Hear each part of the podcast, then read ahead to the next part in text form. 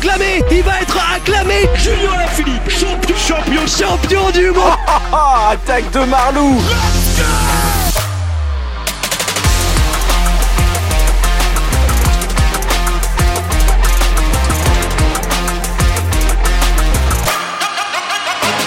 Bonjour, bonjour à toutes et à tous et bienvenue dans une nouvelle présentation des équipes en 2023. Et avec moi aujourd'hui, ce n'est pas FP, on a dit, on fait tourner, on intègre des nouveaux éléments. C'est Étienne Gourceau qui est avec moi. Salut Étienne. Salut Guillaume, des nouveaux éléments mais toujours la même barbe. Toujours mal taillé? Euh, Je préfère ne pas trop m'étendre sur ce sujet.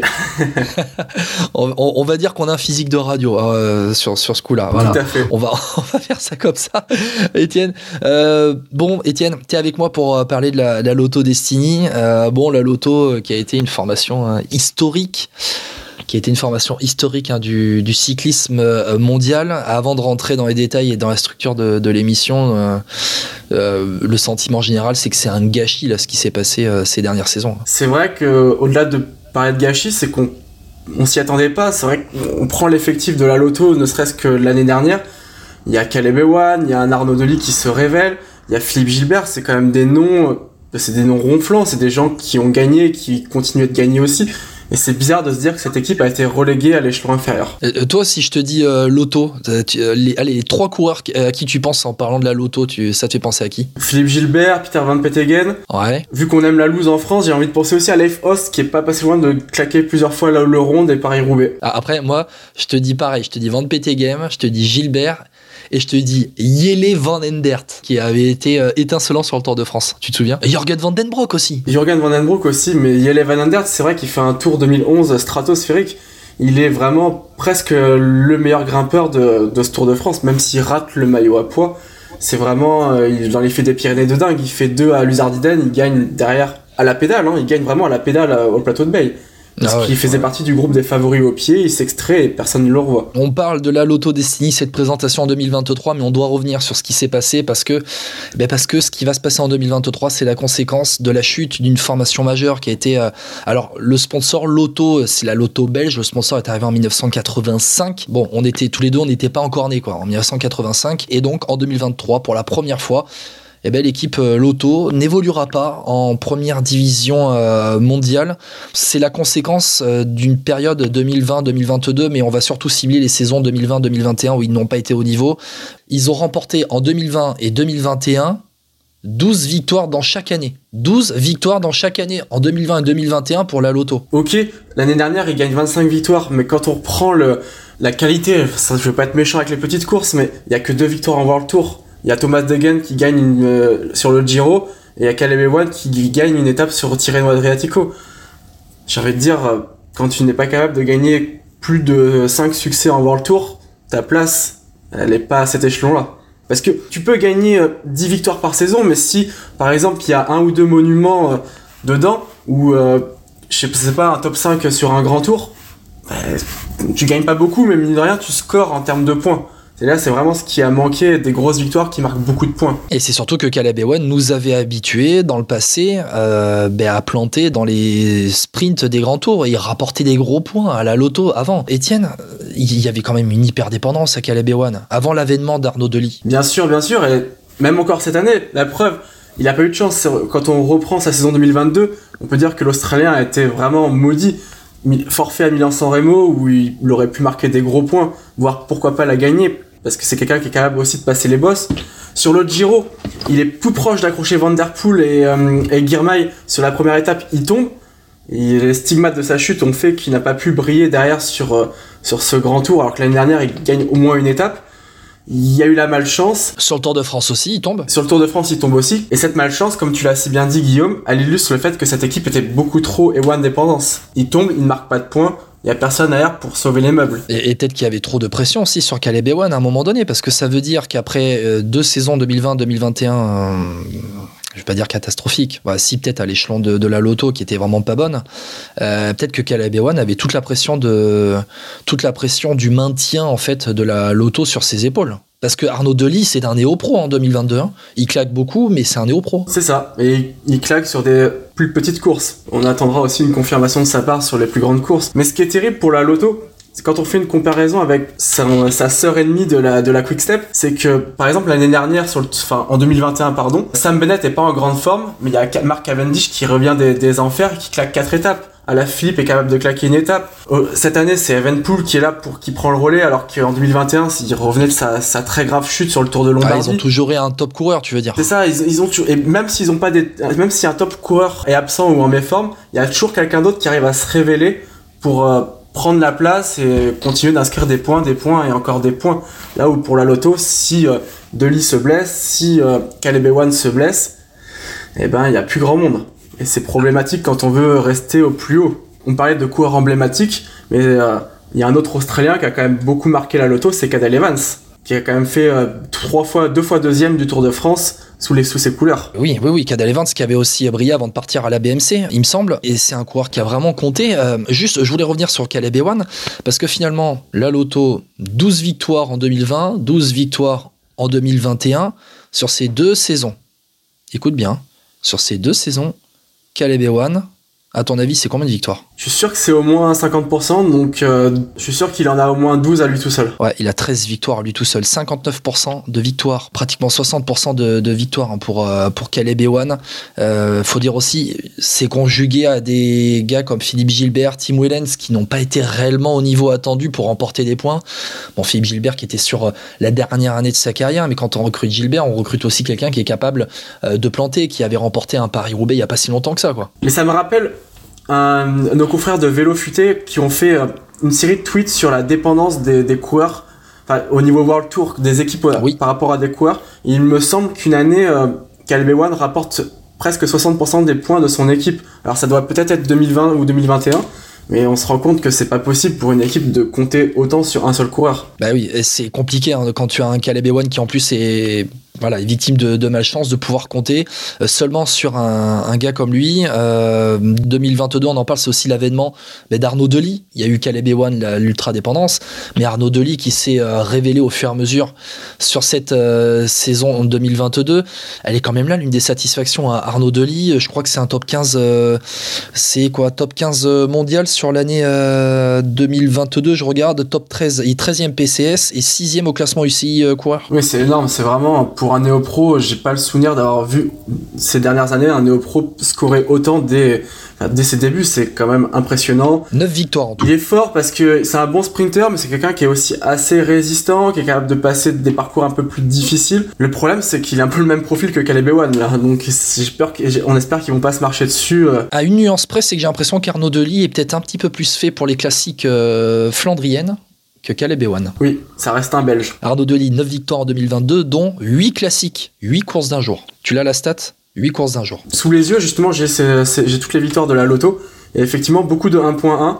Mais mine de rien, c'est des courses qui rapportent des points. C'est des one-shots qui rapportent beaucoup de points à une équipe. Alors on peut dire, on, on peut parler au passé, c'est les courses qui rapportaient des points puisque l'UCI a, a mis à jour son barème en réévaluant un petit peu plus notamment les grands tours, les grandes courses et en creusant un peu plus l'écart avec ces classiques-là qui étaient, on va pas dire des kermesses en Belgique, mais qui euh, ne comptent pas plus que ça quoi. Oui, c'est vrai que c'était pas normal, par exemple, qu'une victoire d'étape sur, sur un grand tour rapporte beaucoup moins de points que, que claquer une classique 1.1 où la concurrence n'est pas la même. Gagner une étape sur un grand tour, ça doit rester euh, un Graal euh, presque. euh, S'il y a gagné sur les monuments, gagner des classements généraux et après il y a gagné euh, une victoire d'étape sur un grand tour et en particulier sur le Tour de France. Exactement. Bon, Étienne, on est dans cette présentation 2023 de, la Loto. On va parler des transferts un petit peu rapidement, parler des transferts, de ce qui s'est passé, les mouvements pendant l'hiver. Avec euh, bah, au niveau des départs, on va parler des principaux. On va pas rentrer dans le détail au coureur près, euh, mais parler de la retraite de Monsieur Philippe Gilbert, du départ chez UAE de Tim Wellens, euh, du départ. Alors en Conti, j'ai quand même noté dans mes principaux transferts parce que c'est quelqu'un qui comptait dans le train des sprinters. C'est Roger Klug qui est parti dans une Conti allemande Radnet.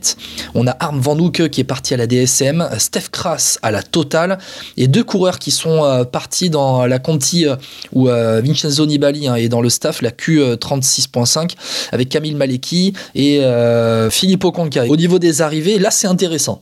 Avec Pascal Encorn gros rouleur qui arrive de la Jumbo Visma, Jacopo Guarnieri qui arrive de la Groupama FDJ. C'est pour ça que j'avais noté Roger Klug dans les départs, c'est parce qu'on a Guarnieri euh, qui arrive euh, donc à la Lotto Destiny pour 2023, Eduardo Sepulveda qui arrive de la Drone Hopper, et puis je me suis noté une petite pépite. Tu me dis ce que tu en penses. Lennart Van Etzelt qui est promu donc de l'équipe U23 de l'équipe de développement de, la Loto. En toute honnêteté, je l'ai pris dans ma team rival manager, donc euh, je crois beaucoup en ce. Après, euh, ça va être difficile de faire euh, une première année à Arnaud Delis, mais il va pas avoir beaucoup de pression, il n'y a pas non plus énormément de leaders dans cette équipe, donc il peut pourquoi pas commencer à faire quelques belles places il va être, attendu, ça c'est sûr. Euh, comment on peut traduire ce mercato hivernal à, la Loto? Euh, il y a, Alors, il y a certes une descente hein, euh, en deuxième division, mais avec finalement au niveau des équipes pro team en 2023, Loto a terminé premier donc du classement l'année dernière en 2022. Bon, c'est un peu compliqué, hein, mais pour vous dire que Loto est donc la meilleure équipe pro team au classement en 2022 dans les équipes qui sont en 2023 en pro team. Ce qui veut dire que la Loto est invitée automatiquement à toutes les courses World Tour. Donc, on pourrait parler de dégraissage, mais au final, tu as quand même surtout un renouvellement de génération. Au final, moi, le départ qui me dérange le plus, alors, on va mettre de côté Philippe Gilbert qui est à la retraite et qui a sa carrière derrière lui, c'est Arm Van C'est peut-être le seul coureur de cette équipe qui était capable de viser vraiment les classements généraux. Alors, il n'a pas forcément confirmé les attentes, encore confirmé les attentes qu'on attendait autour de lui, mais c'est quand même un jeune belge prometteur. Et le voir partir à la DSM, finalement, ça fait un peu euh, aveu d'échec. Et alors, est-ce que cette équipe se recentre sur les classiques et sur les sprints, euh, quitte à délaisser totalement les classements généraux?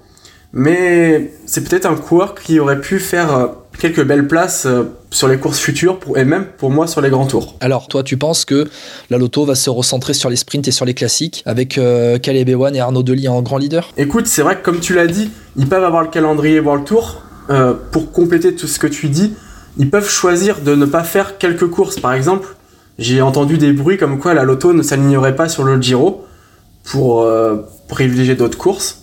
Ils ils ont le droit de le faire. C'est le luxe de ne pas être totalement en World Tour, d'être parmi les meilleures équipes Pro Tour. Maintenant, euh, ils vont avoir quand même quelques courses où ils vont, ils risquent de ne pas trop peser sur les événements s'ils n'ont pas de coureurs pour le classement généraux, parce qu'on parle des grands tours, mais il y a quand même quelques belles courses World Tour d'une semaine où euh, ça va être compliqué pour la loto de, bien y figurer. Je pense au Pays Basque, la, la Catalogne, je vois pas un coureur de la loto euh, briller notamment au Pays Basque où tous les parcours sont vallonnés, enfin toutes les étapes sont vallonnées. Après, est-ce qu'ils ont réellement déjà euh, brillé sur ces courses-là? C'est vrai, pas vraiment, non c'est sûr, mais on a vu d'autres équipes qui n'y brillaient pas changer leur structure je pense une nouvelle fois la Quickstep est capable maintenant d'évoluer sur plusieurs terrains.